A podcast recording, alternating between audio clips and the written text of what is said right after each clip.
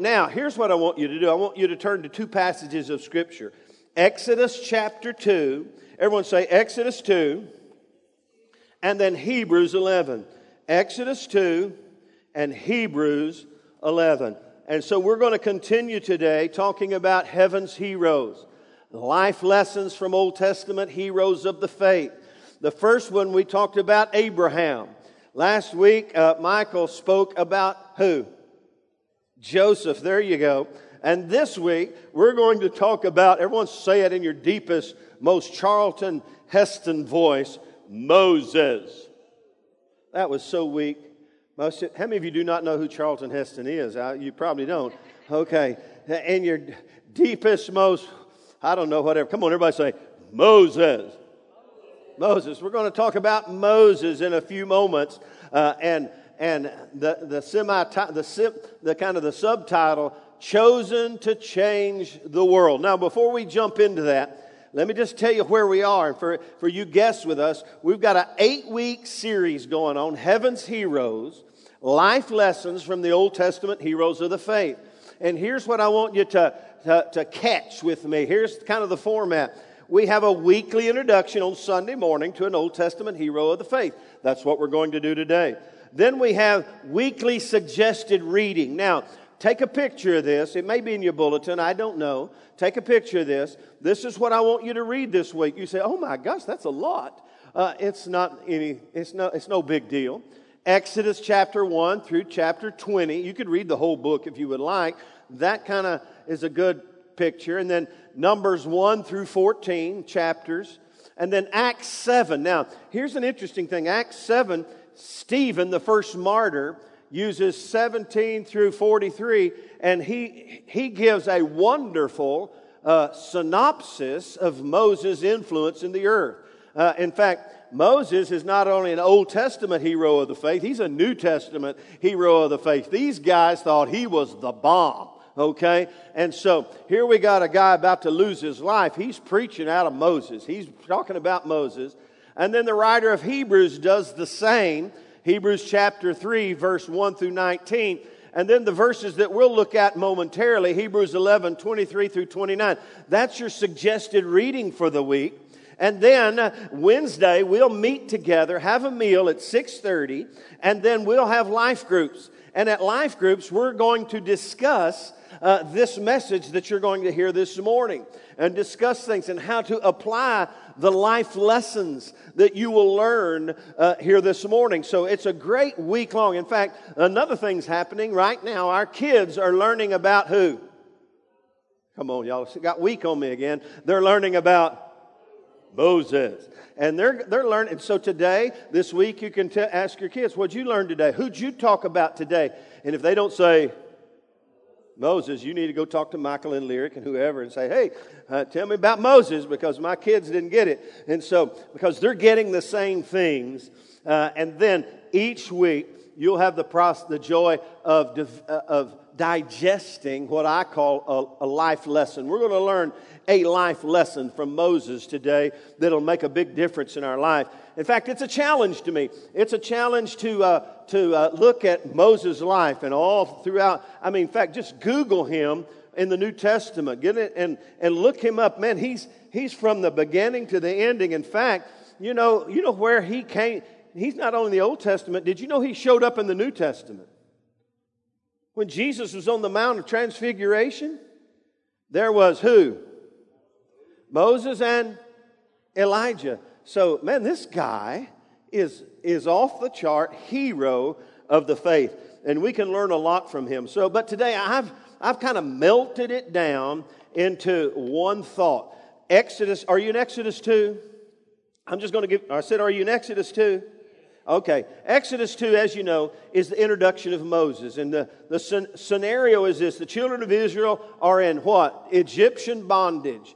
And, uh, and, and, and they were God's people. And, and uh, Moses was born into that. His parents uh, were the, part of the children of Israel, and they were slaves. And you know the story how the children of Israel were being so prolific that the Egyptian leaders and Pharaoh got nervous and they said, These, They're going to take over. We got to start killing the male children. You remember this?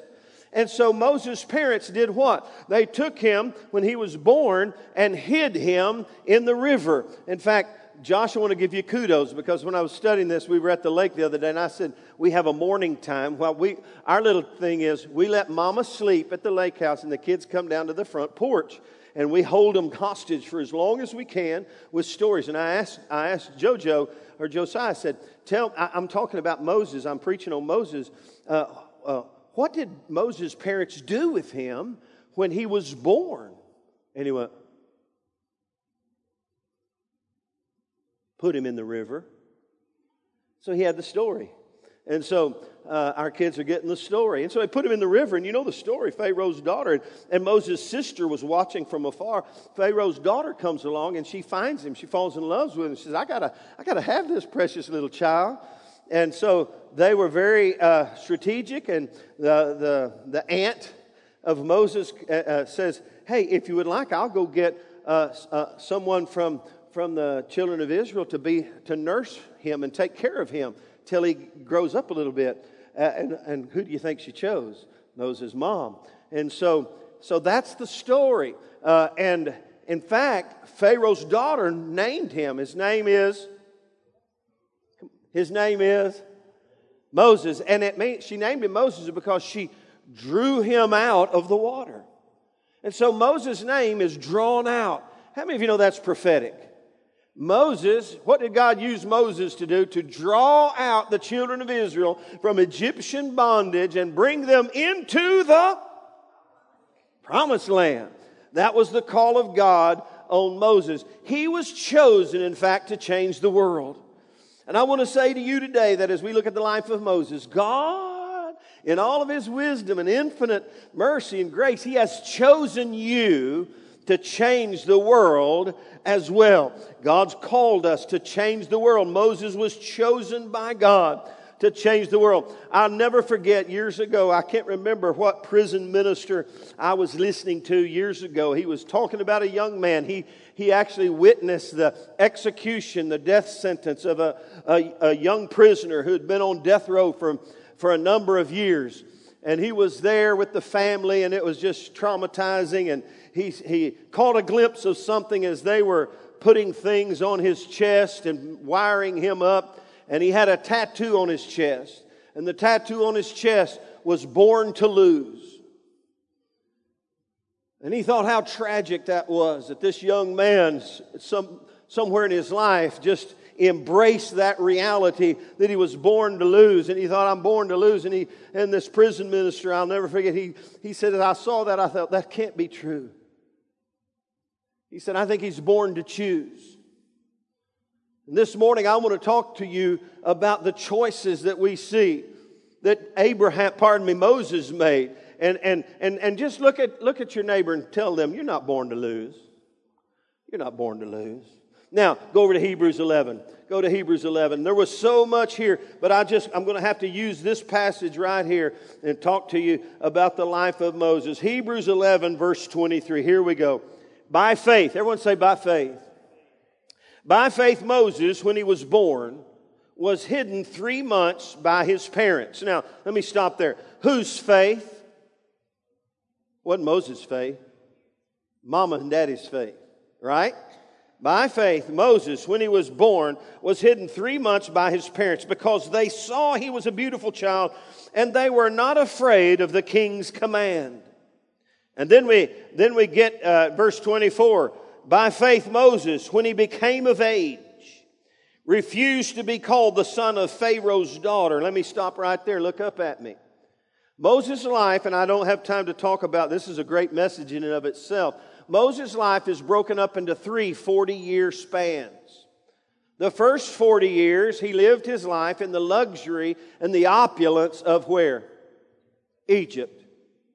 The next 40 years, he lived his life in simplicity and servitude in the wilderness, serving his father in law, Jethro, for 40 years. And when he was 80 years old, he was out in the field and he was just minding his own business and he ran into a bush that what? But was not what? And he was curious and he came aside and God spoke to him from the burning bush called him to uh, uh, be the liberator and the redeemer of the children of Israel. And he, he, he questioned that. He, he, he, he doubted that. He had him a good conversation with God. Long story short, uh, even, even as you read on, he argued with God and did not want to fulfill it. And God got angry with him over it. And then uh, he finally said, Yes, I'll do that. And then the last 40 years of his life were spent what? Leading the children of Israel out of Egyptian bondage and into the promised land. However, Moses didn't go there because we know this life lesson to whom much is given, much is required. In fact, if you study the life of Moses, you'll find that the children complained they didn't have water. God said, uh, strike the rock, and from the rock, water came out. You fast forward a, a, period of time, they ran out of water again. The, Moses, the children of Israel complained, and God said to Moses, Now just speak to the rock. Moses was so angry with the people that he struck the rock he misrepresented God's authority. He disobeyed God. God honored him and gave water to the people, but that, but that wrong choice in the midst of that issue kept Moses, the leader of the children of Israel, the great deliverer, if you will, from the promised land. The interesting thing about his life, though, uh, that it says when he died, he died when he was 120, but he had no dimness of eye and he still had vitality in his body. I'm telling you, I'm getting a vision to live to 120. Amen. And look out, hey, future. In fact, let me just say this to all of us senior brethren. How many of you, anybody here over 60, raise your hand? That's me. Reason I said that, I just, I'm over 60. Any, any men and women here over 60? Come on, that's you, Beverly. Okay, that's you. Let me just tell you, studies show in today our greatest impact in life is in our latter years. That was the case with Moses. And Moses died with no dimness of eye and, and no, no lack of vitality. And you think, well, shame on God for not letting him one little oopsie daisy and he misses the promised land. Oh, he made it to the promised land. In fact, I already mentioned to you uh, when uh, the Mount of Transfiguration, there was Moses and Elijah and Jesus. Everybody say he made it.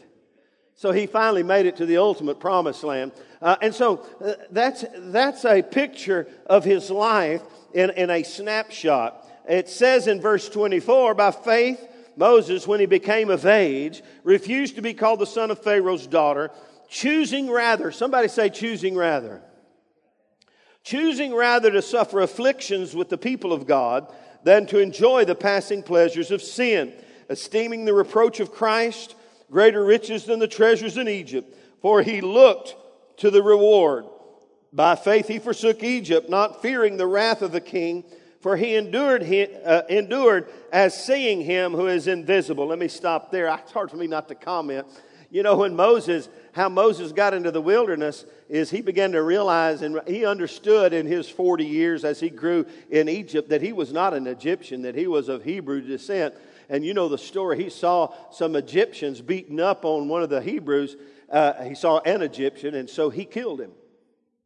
How many of you know that's probably not the best option right there, but that somehow that all worked to get him where he needed to go. And then the next day, some some Hebrews saw him and he's trying to interact and, and influence their life. And they said, What are you going to do? Kill us like you killed the Egyptian? And he realized, Oh my gosh, now I got the Israelites uh, not liking me. And for sure, this is going to get out and Pharaoh's going to get me. Sure enough, Pharaoh sought to kill him. And the Bible says he feared and he fled. Everyone say he feared and he fled. How many of you know most people, when you get fearful, what do you do? We flee. But we know from the life of Moses that somewhere between then and, and uh, gosh, uh, even at the burning bush, he dealt with that because the writer of Hebrews says, not fearing the wrath of the king. In fact, when God spoke to him to go back, he just went right back into Egypt and faced his fear. He faced Pharaoh. So, uh, anyway, that's my little uh, side note there. By faith, he forsook Egypt uh, not fearing the wrath of the king, for he endured as seeing him who is invisible. By faith he kept the Passover and the sprinkling of blood, lest he who destroyed the firstborn should touch them. And then it says, By faith they passed through the Red Sea as by dry land, whereas the Egyptians, attempting to do so, were drowned. Let's pray. Father, thank you for the reading of the word and for the life of Moses and his influence in the earth and his influence in our life today. Lord, he is truly a hero of the faith. Lord, that has spanned not only the Old Testament, New Testament, even present day. We thank you for it in Jesus' name. And everybody said, Amen. How many of you know choices change things? Choices change things. Can you think of one of the first choices that humanity made that changed things? How about Adam and Eve? Are y'all here this morning, or am I just, is this orange shirt got you in, in awe? Adam and Eve made some choices that changed history as we know it, introduced the sin nature into humanity. Choices change things. Tell somebody, choices change things. The choices we make change things, both good and bad. Think about David and Bathsheba. David, when it, men ought to be out to war, he was sitting on his balcony just enjoying the view. And he got more than he bargained for, maybe not. Maybe he knew what time bath time was for Bathsheba. I think interesting that bath time, Bathsheba's name bath time. Just stay away from Bathsheba. He didn't stay. He made a choice. He made a series of choices that though, though God continued to use him, the Davidic kingdom began to decline from that choice on. How many of you know God's a God of forgiveness, but we still suffer the consequences of our choices? Everybody say choices change things. Think about the disciples. The disciples, especially Peter and uh, Jesus, was, you know, uh, they're washing their nets. Long story short, Jesus said this Follow me. Everybody say, Follow me. At that point, they had a choice to make, right? Am I going to follow Jesus? Am I going to leave these nets? Am I going to leave my family? What am I going to do? interestingly enough, it doesn't say they prayed about it. It doesn't say they pondered it or meditated on it. It says they left their nets and began to follow him. Somebody say choices change things. And on and on it goes. Moses' wrong choice of striking the rock rather than speaking to the rock changed things in his life. And so choices are a powerful thing. And we look at the life of Moses here and we see verse 25 choosing rather. Everyone say choosing rather. I want to talk to you today just from this Hebrews 11 passage, these few verses. And, and it's certainly not all, it's not exhaustive. It's just a, a, a little snapshot. Choices that change the world. Choices that changed the world. Some choices that Moses made, choices that we must make that will change the world that God has put us in. And here they are. The first one is this uh, from Hebrews 11. The first choice that I see that changed the world. And it was not Moses' choice, it Moses' parents. Moses' parents chose not to fear. Hebrews 11 23, I mentioned it. It says, not fearing the wrath. It says, Moses, when he was, at, uh, was born, was hidden three months because they saw he was a beautiful child, and they were not afraid of the king's command. You see, they didn't hide him because they were afraid, they hid him because they were not afraid. They, were, they, they chose to face the music in a sense, and God supernaturally honored their faith. Let me just t- say to you this morning uh, about the choices we make. Our, the choices we make as parents, as leaders, affect other people more than us. Many times that's the case. In fact, I skipped our memory verse. I don't know. I, can you go back to the memory verse? Can I throw you for a loop? Because I, I, I skipped over this. This is our memory. Take a picture of this one right here.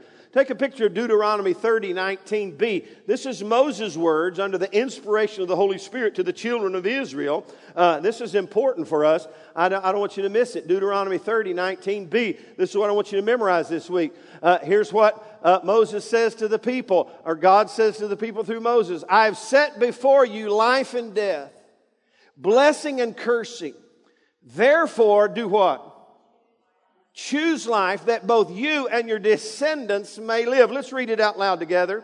I have set before you life and death, blessing and cursing. Therefore, choose life that both you and your descendants may live. See, God looked down and said, You got a choice on whether you're going to serve me or not serve me. You have a choice to make. And He says, I just declare over you, choose life. And if you choose life, if you choose the path of the favor and the blessing of God in your life, guess what? It's not only going to impact you, but it's going to impact your children and your children's children and your descendants. Man, I'm loving that right now. Somebody say amen. And so that's your memory verse. I want to encourage you to get that. And what do we learn from that? We learn that our choices impact those that, that, uh, that God has around us and those that will come after us. And this is what we see with, with Moses' parents. Their choice of faith changed the destiny not only of Moses, but of the history as we know it. They chose not to fear. How many of you know fear is the great paralyzer? God has a plan for our life and a place for us to go. And if we choose fear over faith, it'll paralyze the purposes of God in our life. And so the first choice that you and I, is that we see from Moses' parents and that Moses chose to walk by, because as we read earlier, how did Moses live his life? He lived it by faith. Somebody say by faith. And so, in this destiny, in this purpose of God for our life, we've got to choose to walk by faith and not by sight. We can't look at the circumstances of life and fear and doubt. And, and if anybody had a, had a reason to fear and doubt, it was the children of Israel there in Egyptian bondage. There was nothing going good for them. But all of a sudden, out of the clear blue, it seemed, after years of Egyptian bondage, there was somebody named Moses' parents, and I, I, they're named later somewhere, at least the mama is. I can't remember remember their names. But somehow, in the middle of all this trauma, in the middle of all this bloodshed, in the middle of all this sorrow and heartache of the firstborn losing their life, they chose to trust God in the middle of that. And it affected not only Moses, but the history of the world.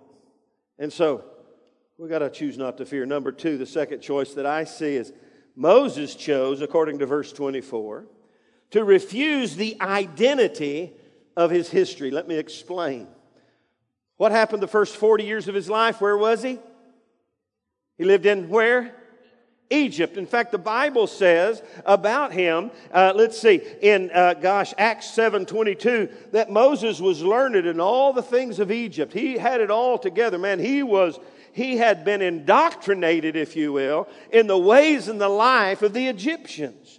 And by everybody's, by his appearance, even when he, was, he fled Pharaoh, you remember, he, he found himself in the land of Midian, out in the wilderness. He ran into these seven daughters. Man, if you're in the wilderness, it's just, just great to run into seven women. I'm, I don't know, it's like standing on the corner in Winslow, Arizona. He had seven women on his mind. I know I better not go there. But he ran into these, I better stop right there. Uh, but he ran into these seven daughters, and the shepherds were shooing them away. And, and, and everybody say, Moses. Moses kind of helped the women, helped these seven daughters, and watered their flocks. They got back early and told daddy about it. And they, and they got back and said, How come you got back so fast? Well, there was this Egyptian. This is the point I'm making. Here he is out in the wilderness, and I don't know it's by how he dressed, how he talked, how he walked there was this Egyptian who helped us. That's how we got back so quick. And he said, Well, why didn't you bring him to supper for goodness sake? So, what I'm trying to say to you, even the, uh, out in the land of Midian, his demeanor, how he walked, talked, looked, and everything, he bled and he, he exuded Egyptian, but he was not an Egyptian. Now, as you and I know, Egypt has a, has a way of being a picture of the world. And so, my point here is Moses chose, it says in verse 24, it says, By faith, Moses, when he came of age, refused to be called the son of Pharaoh's daughter.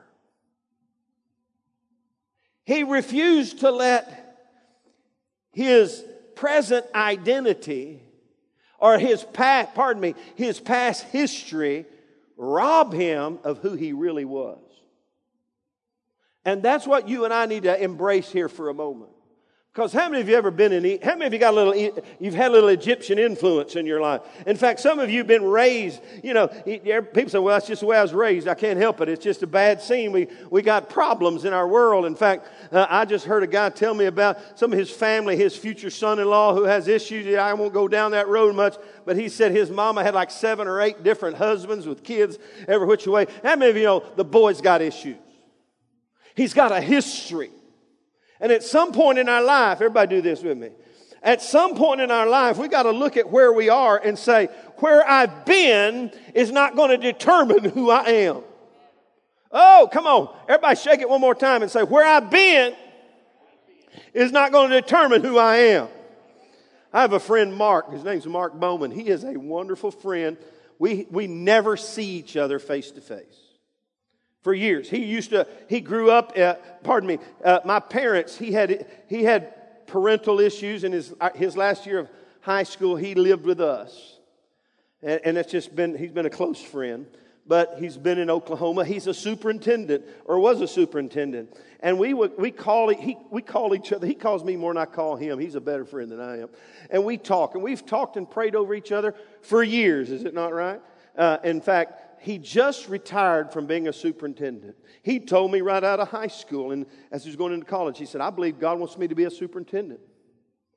And so he became a superintendent. And for years, he, in fact, he worked for years for Billy Joe Daugherty at Victory Church in, in uh, I think it's Oklahoma City, no, Tulsa, Oklahoma.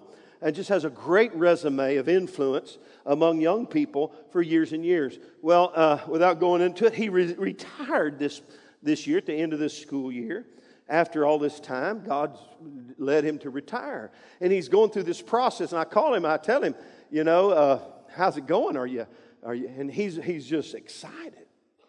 He said, I got my first retirement check. He said, It ain't much, but man, I'm just so happy to see that. And I told my wife, I said this, I said, We're going to get this till both of us die. Unless something terrible happens. So he's just happy. And I'm talking to him on the phone the other day on the way to Dallas, and, and I'm kind of quizzing him because I want to make sure he's okay. Because you hear a lot of people when they retire, they just kind of go, you know, they just they lose their sense of purpose. And he said this to me. Listen to me. As we were talking, he said, "Listen to me. Here's what I know about me.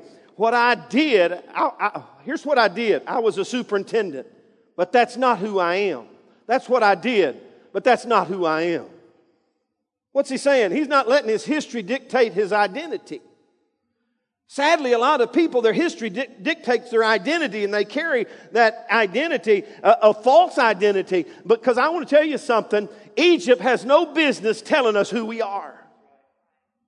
And Moses, in the process of time, he began to realize this is what I've been. This is where I've lived. This is what I look like. But I tell you what, that is not who I am.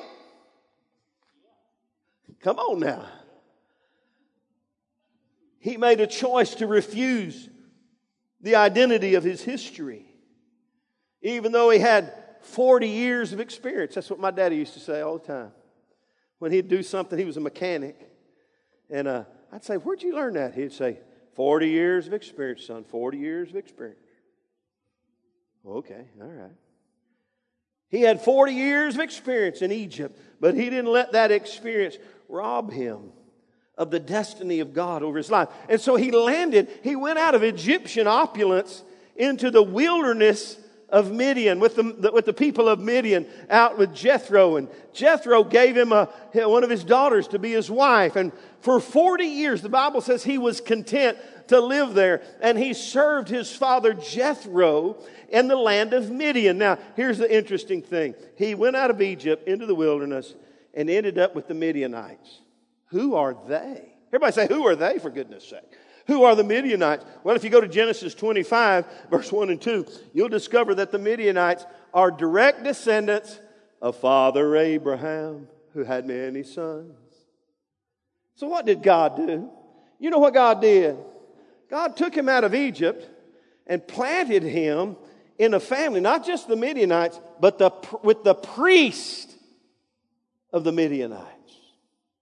And for 40 years, he faithfully served his father Jethro. Now, here's my little thought. It took Moses less than 48 hours to flee from Egypt. But evidently, it took 40 years to get Egypt out of Moses. How many of you know sanctification is a process? You see, when we're born again, we are born again just like that. We are justified. Somebody say, I'm justified. But then we've got to be sanctified. We've got to be, be, become more into the image of Christ. And so, so uh, just my thoughts today. God allowed Moses 40 years to get Egypt out of him to where he would be able, pardon me, to once he understood the purpose of God for his life, go back into Egypt without Egypt getting back into him. How many of you know we're supposed to be in the world but not of the world? And Moses, it took a little time. But he got Egypt out of him so he could go back to Egypt without Egypt getting back into him, and he was able to fulfill the purpose of God for his life. Let me ask you a question. Somebody said, Go ahead, Pastor. Let me ask you a question. What has your past history told you about you? What is your past telling you about you that has paralyzed you and kept you from the purposes of God for your life? Moses chose to refuse the identity of his history. And our history has a way of labeling us. You, wanna, you want me to prove it? Brent, stand up. He don't know what's going on here. Where did you grow up? Vidor, Texas. You can sit down. That's all I have to say right there. I'm joking. He knows I'm joking. Because how many of you know all of us over here, we think of people from Vidor. In fact, I heard this story that it's probably true. You can Google it. That the toothbrush was invented in Vidor. If it had been anywhere else, it'd have been a teeth brush. I'm just joking. I'm just joking. I'm just making a point. Brent knows you've had to suffer this all your life, hadn't you, Brent? It's, that, that's his idea. That's where he's from. That's where he's from, but that's not who he is. What's your past telling you about you? Moses said it ain't happening here. In fact, he began to learn as he got older. When he grew up, he realized, I'm living in Egypt, but I am not an Egyptian. Think about it. Ponder it for a moment. He made a choice to refuse the identity of Egypt, and he chose to follow the purpose of God for his life. Choice number three Moses chose suffering and service over sinful pleasure. He chose suffering and service over sinful pleasure. Look at verse 25 and 26. Look what it says choosing rather to suffer affliction with the people of God than to enjoy the passing pleasures of sin. Now, listen, listen carefully. The inference in that verse is that it was a hard choice to make.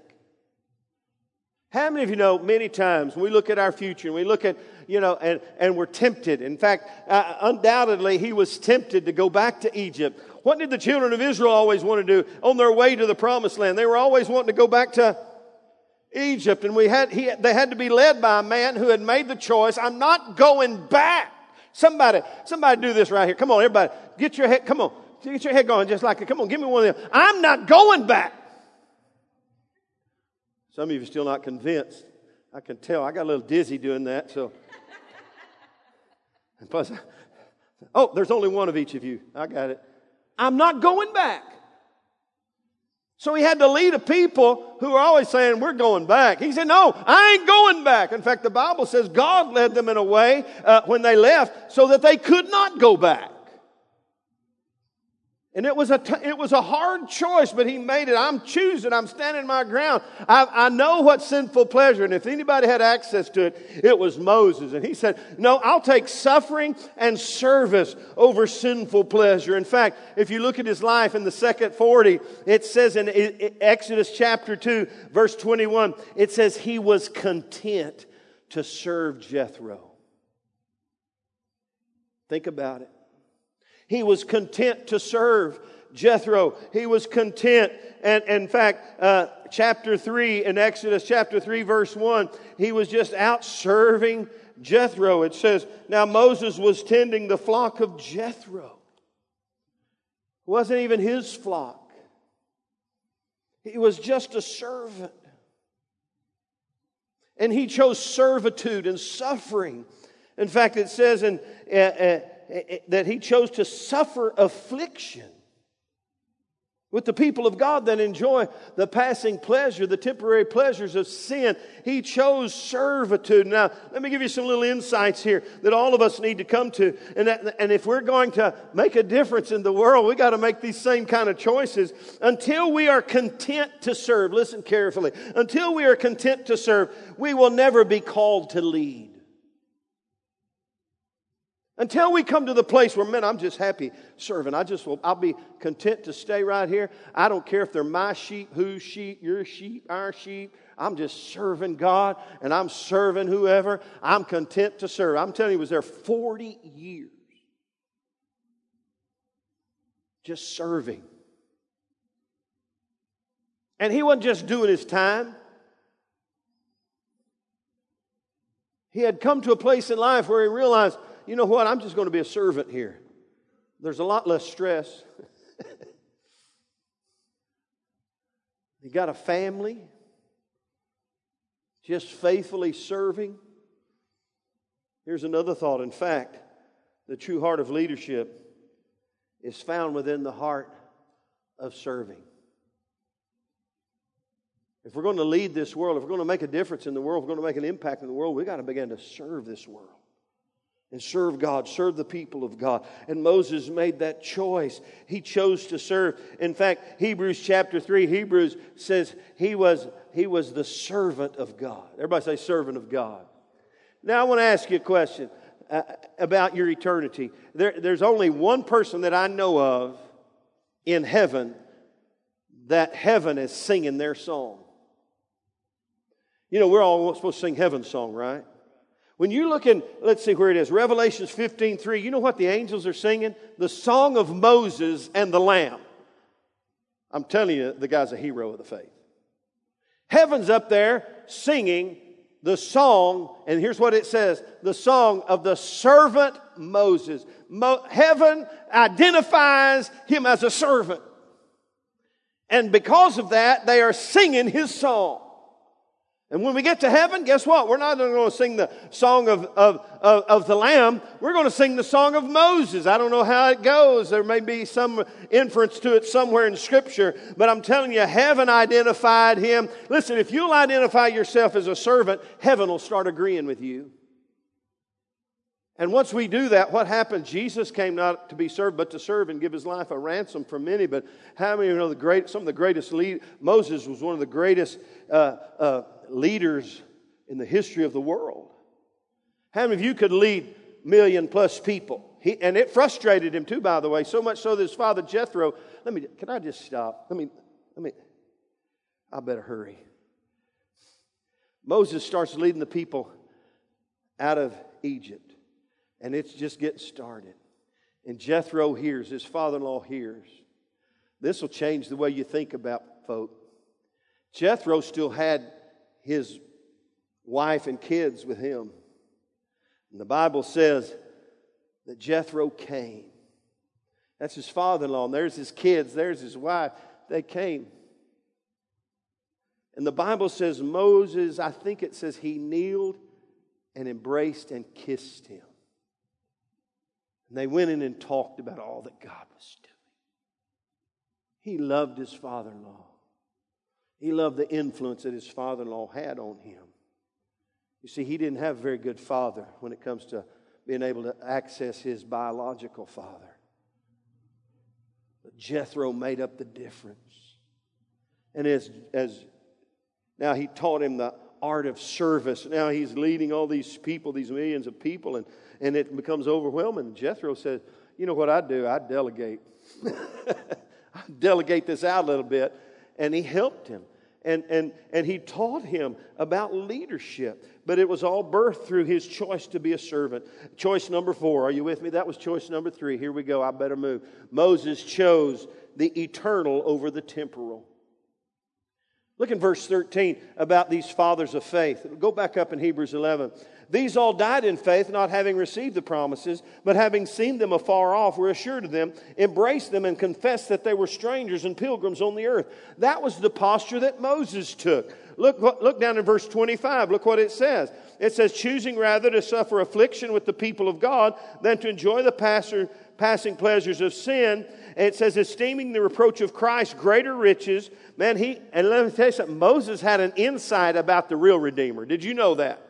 In fact, he, in some ways, was a picture of the real Redeemer, but a good Jewish boy knew that a Redeemer was coming. You need to understand that. And he had an insight of that. He, he said he, chose, he, he, he esteemed the reproach of Christ greater riches than the treasures in Egypt, for he looked to the reward. By faith he forsook Egypt, not fearing the wrath of the king, for he endured as seeing him who was invisible. I'm telling you, Moses did not have a temporal mindset. In fact, he chose to, to suffer affliction with the people of God that enjoy rather than enjoy the temporary pleasures of sin. He had an eternal perspective, and he says, The choices that I make, listen to me today. Oh, if you miss everything else, don't forget this. The choices we make can, can affect us and our families for all eternity. And he realized that, and he said, Man, I'm looking for that reward. I'm looking for that eternal reward. And one day, when he stepped through that 120 uh, year life into eternity, he found himself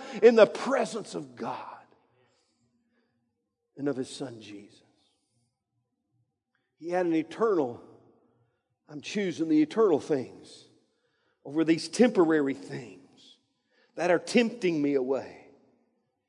And finally, number five, he chose. Now you can go through, hit those scriptures if anybody wants them. I think I put them up there. These are all scriptures about his eternal, about eternal choices. Romans 8, 2 Corinthians 4, Matthew 17 is when he's, he, he shows back up on Mount of Transfiguration with uh, Elijah and Jesus. And then number five, Moses chose to endure. It says he endured. Everybody say he endured. Verse 27. For he endured as seeing him who is invisible. Number one, he endured the process. Everybody say 80 years. 80 years. The process of Egypt, the process of the wilderness, and then 120 years dealing with the people. He endured the process. Really, I should have said it took 120 years because all of it. He had to endure the influence of Egypt, he had to endure the, the primitive lifestyle of servitude and suffering in the desert, and then he had to endure 40 years with a cantankerous, rebellious people. So he endured the process, but then he endured the people. A friend of mine, pastor, a pastor friend of mine years ago, he said, Man, I love this pastoring. I'd love it even more if it wasn't for all these people. And he had a lot of people, and they were always complaining.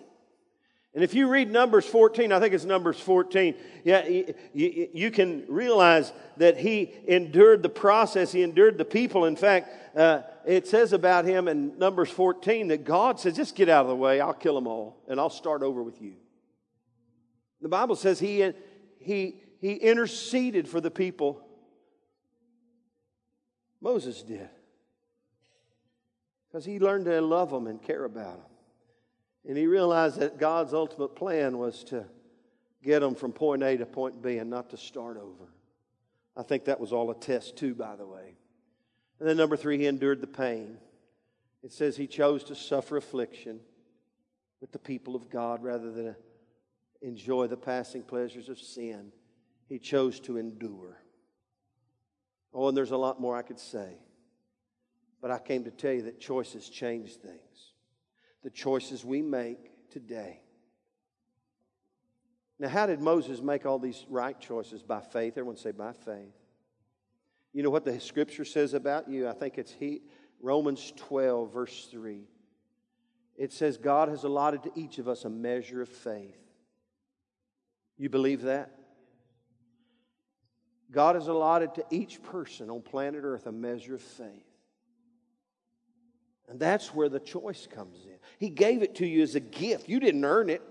How many of you know For by grace we are saved through faith, and that's not of ourselves. It's a gift of God. There's no way we can earn faith. We can be good enough to believe God. He, gave it to us as a gift because we were among men all miserable. But He said, Man, there's, I got to create a way to get sinful humanity back into right relation. So He said, I'm going to have to give them something. They're going to have to have something. I'm going to give them a measure of faith. I'm going to put it within all of us. All of us have it in with us. Even if we don't understand it, we have it within us. There's a sense of knowing that if, if if, if something come, throw it up, it's going to come down. You have faith in the laws that God has created of gravity on its simplest form. But when we began to realize God gave us a gift of faith, now, what do we do with that gift? We have a choice to engage it or not engage it, to, to believe or not believe.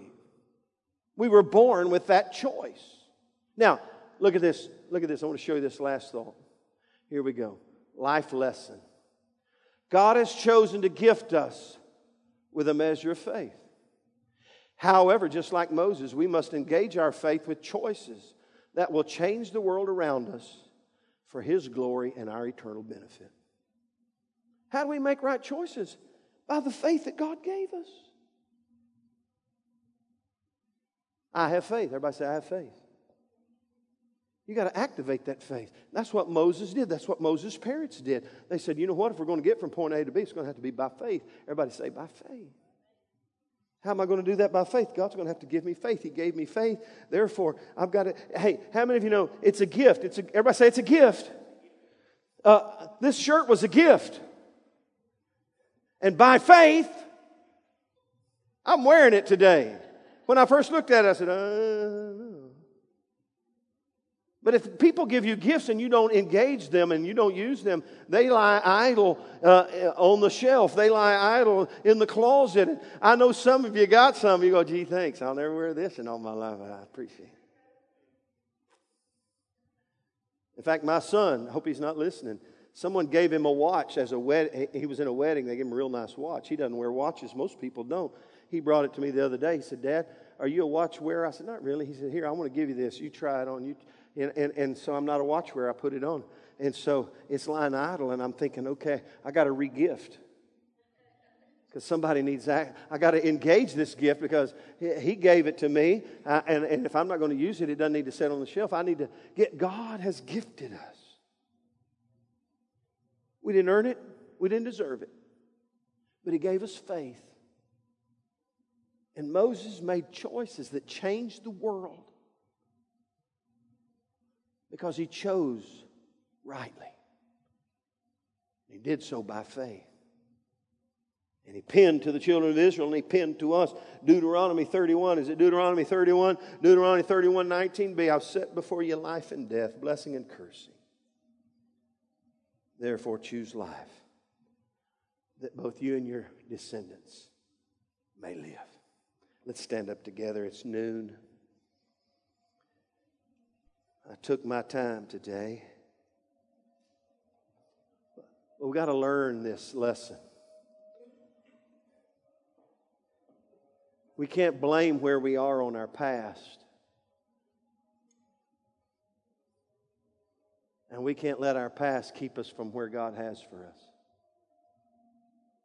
Father, today we thank you for the word of the Lord. We thank you for Moses, the deliverer the liberator.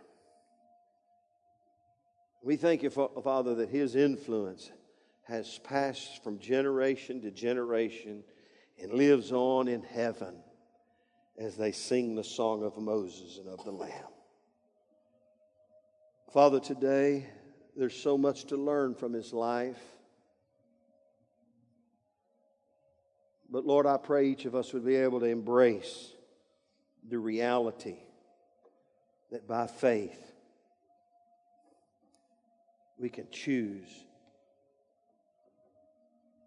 to serve you, Lord. Father, I pray for each here today that the life of Moses would so ring true in our hearts and their hearts, our hearts together. That today we would engage our faith and to begin to make the obvious choices between life and death, blessings and cursings. With every head bowed and every eye closed, I'm about done. I apologize, it's a little afternoon. But if you're here today and you're uncertain about your eternity, in fact, if you died today, you're just not quite sure if you'd go to heaven, you just got a big question mark. I'm here today to bring you good news that God's given you a gift of faith to trust Him, and all you have to do is believe and yield your life to Him. The Bible says if you believe that Christ raised, God raised Jesus from the dead, He was buried on a cross, God raised Him from the dead, the Bible says you'll be saved. If you believe, trust, rely, and cling to Him and what He's done for you. So, with every head bowed and every eye closed, if you're here and you say, Pastor, right where I'm sitting, I just want to know that I know that I know Him, that I'm on my way to heaven. I want to choose eternity over the temporary. I want to give my life to Him. If that's you today, lift your hand wherever you are. God bless you, sir. Anyone else? God bless you. Anyone else? I just need to know that I know that I know Him. Just lift your hand. Anybody else? You can put your hands back down. Now, all of us, we're going to pray a prayer together for those that lifted their hands. And we're going to join with them in praying a prayer that would lead us into faith in Christ and into an eternity with Him. I want everyone to pray this with me out loud. Say, Dear Lord Jesus, I thank you for dying for me on the cross, for paying for my sin with your blood. I thank you that you not only died for me, but you were buried and you rose again so I could have a new life too. I believe that, Lord. Thank you for dying for me, paying for my sin, and rising again from the dead so I could have new life. I put my trust in you.